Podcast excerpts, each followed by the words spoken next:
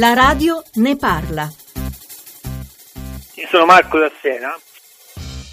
Per quanto riguarda il discorso del possesso di armi, io non ho mai avuto armi in casa, oltretutto non ho mai nemmeno comprato armi giocattolo ai miei figli, perché presumo che l'uso delle armi sia da considerare non idoneo, diciamo, da un punto di vista etico. Il problema è comunque quello della legittima difesa, è un problema importante perché ora siamo in una situazione in cui lo Stato dovrebbe essere più presente, non tanto per le forze dell'ordine, per cui anzi sono spesso in prima linea anche con, eh, con perdite notevoli, ma i giudici che probabilmente abbiano delle leggi inadatte, non è detto sia colpa dei giudici, diciamo. Però ecco, ci sono troppi delinquenti e vengono rimessi in libertà con, eh, con facilità.